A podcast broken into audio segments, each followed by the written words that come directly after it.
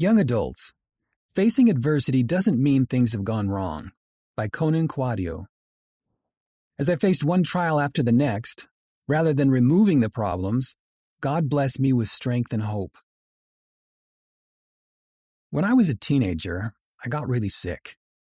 My parents didn't have enough money to send me to the hospital, so we went from church to church looking for someone to help, but no one could. After a while, we gave up and I was left suffering both physically and emotionally. I remember asking, What is the purpose of life? Why am I here? Are miracles even real? When I had a little bit of strength during this sickness, I would read religious books from different denominations, trying to find answers and peace. One day I silently prayed to God, telling him the desire I had to join a church, but I didn't know which one. A year later, I recovered physically, but still had many questions. One day, I saw my brother talking to two young men wearing white shirts. They invited me and the rest of my siblings to join their conversation. This was the first time I heard about the Church of Jesus Christ of Latter day Saints and the Book of Mormon.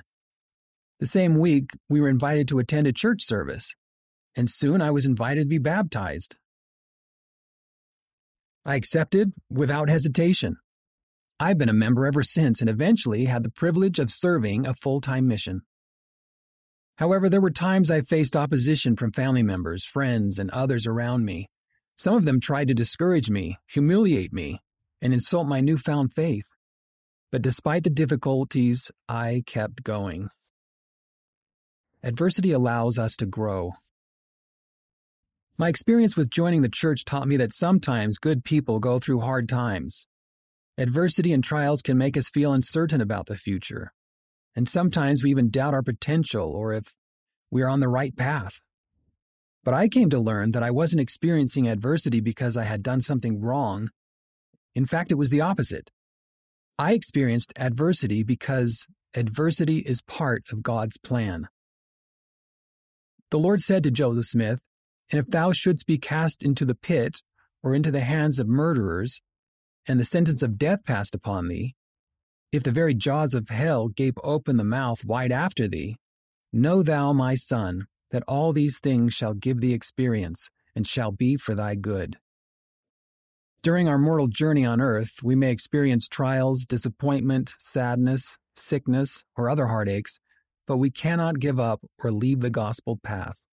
These difficulties are what allow us to become more like God. God loves us and answers our prayers. Describing his experience praying to God, Enos said, And my soul hungered, and I kneeled down before my Maker, and I cried unto him in mighty prayer and supplication for my own soul. And all the day long did I cry unto him. Like Enos, I had prayed sincerely when I'd struggled with a heart condition, and again later when I'd faced opposition for joining the church. God answered my prayers by bringing me the necessary comfort and hope I needed during each experience. Even though He didn't necessarily heal my heart condition or prevent people from persecuting me for joining the church, He still sent me special reassurances and hope that helped me to stay strong on the covenant path. Peace after the storm. I know that we are here on the earth to learn, grow, and prepare to meet God. I am happy my adversity led me to embrace the gospel, to know my true identity, and to be in the service of God's children. I am grateful that I did not give up when I faced adversity for joining the church. Since then, I have been blessed with an acceptance into Brigham Young University, Idaho, and I was able to serve as a missionary for BYU Pathway Worldwide. God will direct us, refine us, and lead us to our divine destiny that He has uniquely prepared for each of us.